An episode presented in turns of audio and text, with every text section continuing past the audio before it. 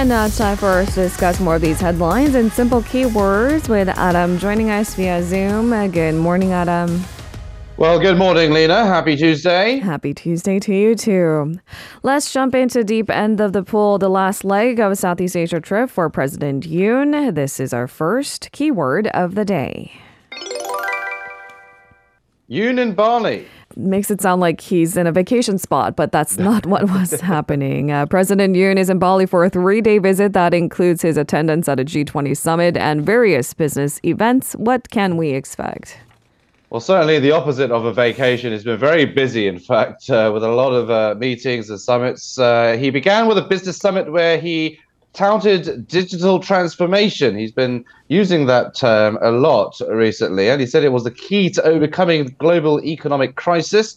Uh, he said that the current economic crisis was caused by supply, si- uh, supply side shocks rather than uh, demand side factors. And that's why he stressed that the market driven private sector should play a central role in transforming uh, economic systems as well and uh, need to improve supply chains. And he added that the Korean government is significantly increasing research and development investment in science and technology and nurturing talented professionals in high tech industries in line with that digital transformation. Um, at the G20 summit scheduled for today, Yoon is expected to make an address in a session on food, energy, and security, and another on global health. Uh, there is interest to see if Yoon will have any interactions with Chinese President Xi Jinping. He'll mm-hmm. also be attending the G20 summit. That'll be closely watched because it comes at a time when the US and China have been in kind of a, a bit of a tension uh, lately. But some reconsideration after a Joe Biden Xi summit. We'll be getting onto that in uh, just a moment. All right. So before we move on to that high stakes bilateral talks, Yoon has also met with Indonesian President Joko Widodo. Uh, there are clear uh, ways of, uh, of cooperation. What did they discuss? Right. Well, the presidential office said they discussed potential areas of cooperation between the two economies, and the pair assessed that follow up cooperation between the two nations has been proceeding actively in many different fields. Uh, President Yoon stressed that the two countries should strengthen supply chain links based on what he called their mutually complementary industrial structures. Uh, Yoon described South Korea as the optimal partner also for Indonesia's making, uh, making Indonesia 4.0 strategy aimed at promoting the manufacturing industry through the use of the country's rich natural resources. Yoon further proposed the two countries advance their cooperation in digital transitions and clean energy, and they also agreed to cooperate closely to further develop bilateral relations on the occasion of next year's 50th anniversary of mm. the establishment of their diplomatic ties. All right, so clear uh, where, areas of cooperation between Indonesia and South Korea. Let's move on to what you alluded to earlier. It was clearly a high stakes bilateral talks, a first since President Biden took office. This is our second keyword of the day. Biden meets Xi. So it's a highly anticipated meeting between China's leader Xi Jinping and U.S. counterpart Joe Biden. They finished with both leaders expressing an openness to repairing frayed relations. Uh, although high stakes, it had been projected to yield little results. Um, but the tensions were mounting. The two leaders tried to strike a slightly warmer tone. Run us through what was discussed. It certainly was a warmer tone than what we've heard from both sides, uh, separately speaking, anyway, uh, when the two leaders talk about each other's countries. Uh, but they touched on the war in Ukraine, military tension in the Taiwan Strait, and North Korean missile tests as well. Biden said he and Xi were very blunt with one another. Xi, according to his spokesperson, viewed the meeting as in depth, candid, and constructive. Uh, Biden and Xi both said in their opening remarks that they were looking for ways to coexist despite their disagreements. Biden said the two leaders had agreed to set up a mechanism where there would be dialogues at key levels of government to resolve issues. Uh, Secretary of State Antony Blinken will also be visiting China soon as well to further those talks. And Chinese Foreign Ministry spokeswoman Hua Chunying, who was in the meeting, tweeted that the two leaders instructed their teams to promptly follow up and implement common understandings reached between them. She added that they vowed to take concrete actions to put China US relations back on track of steady development.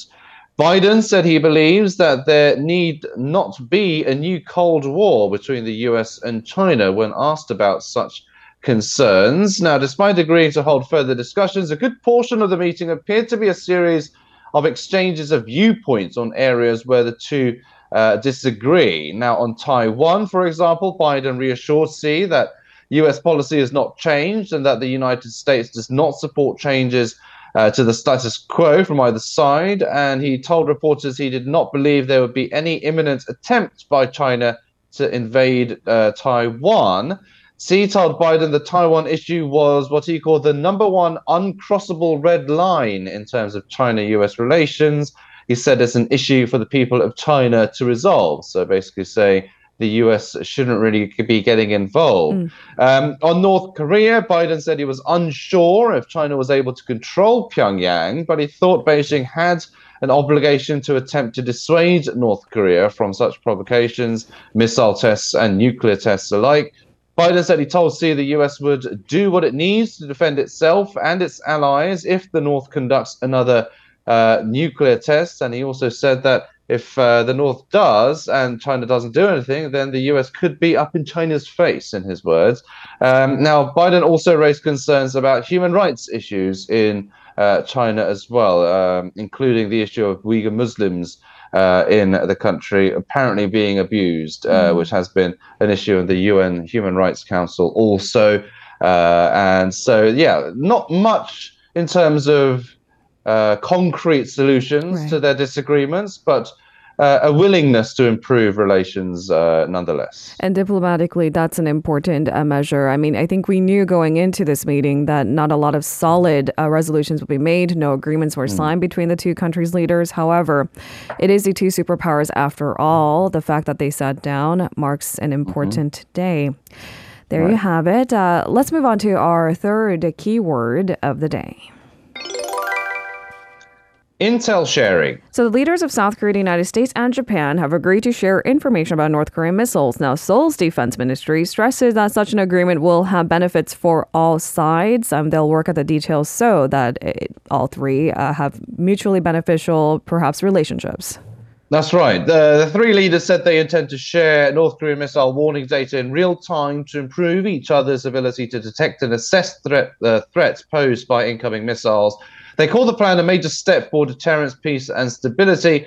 Analysts said security cooperation seems to be getting back on track after a bilateral intelligence sharing pact between Seoul and Tokyo, known as GSOMIA, was nearly scrapped in 2019. It was scrapped under the Moon Jae-in government, but in, under the same government was brought back after pressure from the US.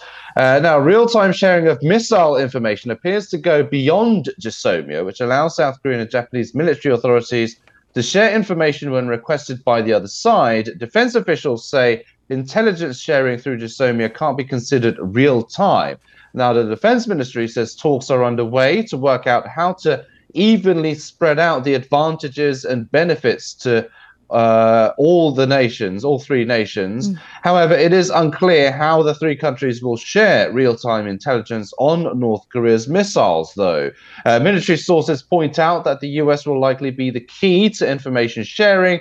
And that while there are various systems in place for South Korea and the US to share information in real time, down to operational units, there is no such network with Japan.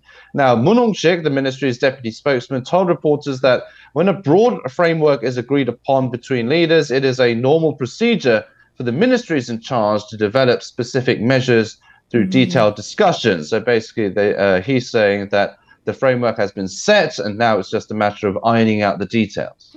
All right, we'll keep tabs on that. Let's move on to our fourth keyword of the day. Vaccine difference. So, Korea's top infectious disease expert has raised concerns about the low COVID 19 booster vaccination rate during the winter season. Uh, this is in stark contrast to people getting flu shots, uh, especially those who are vulnerable, have been more inclined to get their flu shots. That's right. I mean, it's kind of been an annual kind of procedure for uh, especially the elderly getting a flu shot during the winter. So that seems to be continuing. But of course, the low vaccination rate in terms of COVID 19 uh, is being kind of cited as, uh, or one of the reasons behind it is that uh, a lot of people's um, viewpoint on COVID 19 has kind of died down a lot. Mm. Uh, it's not as uh, prevalent, uh, or well, it has been recently, but it has been dying down also. That's right. why people aren't as concerned over COVID 19 as they used to. Uh, said he was particularly concerned as the low vaccination rate comes ahead of what has been touted a, a full fledged COVID 19 resurgence for the winter months. Uh, summer and winter are different as winter poses extra risks of respiratory infectious diseases such as RS viruses and flu, which were not prevalent in uh, summer, he said. He added that this winter, if an individual's immunity is relatively low, there is a higher risk of becoming seriously infected. Now, currently, the flu uh, vaccination rate for those aged 65 or older stands at 77%. But the winter COVID 19 booster vaccination rate for those aged 60 or older is only at nearly 13%. So this is roughly half of the vaccination rate in the US, for example, for the same age group. He noted that COVID 19 is a much scarier infectious disease than the flu, transmitting to more than 15 people per person compared to less than three people per person in the case of flu. Mm. Furthermore, Korea's average annual flu death toll from 2010 to 2019 is 210, while the death toll of COVID 19 is estimated to be close to 27,000 this year.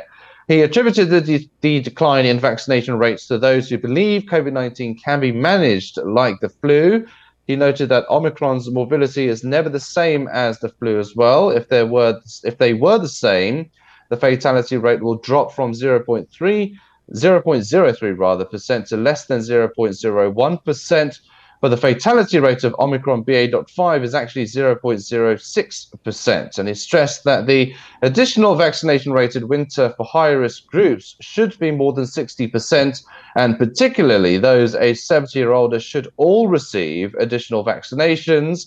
Chung added that considering the two week period when immunity is acquired after shots, vaccinations should be done immediately this week or next week to obtain sufficient immunity late this month or early December when mm. this full fledged epidemic is expected for winter. So, striking a sense of urgency in those who need to get their booster shot to do so quickly. With that, we move on to our final keyword of the day. High interest. So, consumer deposits at commercial banks in Korea are surpassing 5% amid a time of high interest rates across the financial sector. What's the latest? Right. Well, uh, interest rates on deposit accounts are usually in the 4% range at the highest when it comes to major banks. Uh, Bank, for example, has a deposit product that now that is now offering a 5.18% interest. That product's interest rate changes, though, along with the market trend. As interest rates are higher across the board, such accounts are also available at higher interest. But the downside is there are also subject to fall, which it actually has done. The same product that I mentioned, uh, the interest went back down to below 5% yesterday, in fact. Other deposit accounts from other major banks also saw over 5% interest being offered, but they too are subject to change. Interest rates on such accounts change every day depending on how the market moves. That is most concerning and uh, not reassuring yeah. at all, Adam, but thank you very much. so it might be appealing at first, but of course, do bear in mind that it could change the very next day. Manage your expectations. Thank you very much, Adam. We'll see you again tomorrow. You're very welcome. See you tomorrow. If you're listening to our program using the podcast service, just a reminder that we do go live Monday through Friday, 7 a.m. Korea Standard Time. So tune in and help us make the show more informative by giving us your input. See you bright and early on Good Morning Seoul.